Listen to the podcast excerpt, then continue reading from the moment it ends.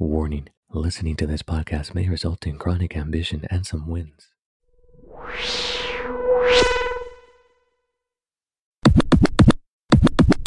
What's up, winners? Welcome back to another episode of Stay Winning Podcast. Thank you so much for tuning in. I'm so happy that you're here. Today's episode is for all the small business owners out there that are working from home. This episode is dedicated to you. I hope you find this helpful. It is tax season, it's not fun, so maybe this can provide you a little more peace of mind.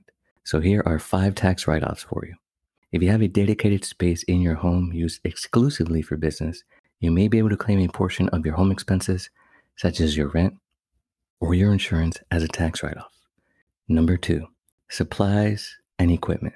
Any supplies or equipment used exclusively for your business, such as office furniture, computers, printer, even software or subscriptions, all those can be written off as a business expense.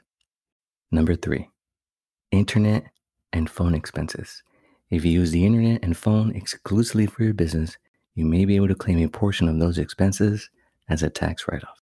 Number four, business related travel. And this one is my favorite. If you travel for business purposes, such as attending conferences, creating content, vlogging, visiting clients, you may be able to claim expenses such as transportation, meals, and lodging.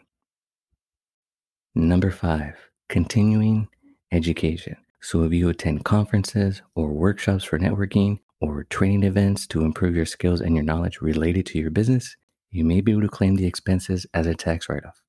An example of that is if you're a finance content creator and you attend FinCon in New Orleans this year, for example, you may be able to write off some of those expenses. All right, so keep accurate records of all your expenses related to your business to ensure that you can claim it on your tax return. This is not financial advice. Be sure to consult a tax professional. That way, you don't have the IRS coming down and asking you questions. But just wanted you to have this in mind. If you want more information, ask your tax consultant, please.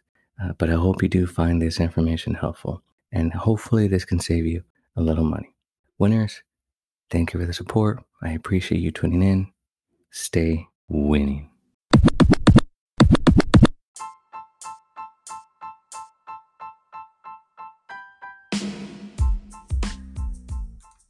Winners, if you're finding value to the information I am sharing on this podcast, please help me out and subscribe, share, download, and tell your friends. You know this podcast is new, so if you're feeling extra kind, give me a rating and leave me a review. I can definitely use your help to stay winning.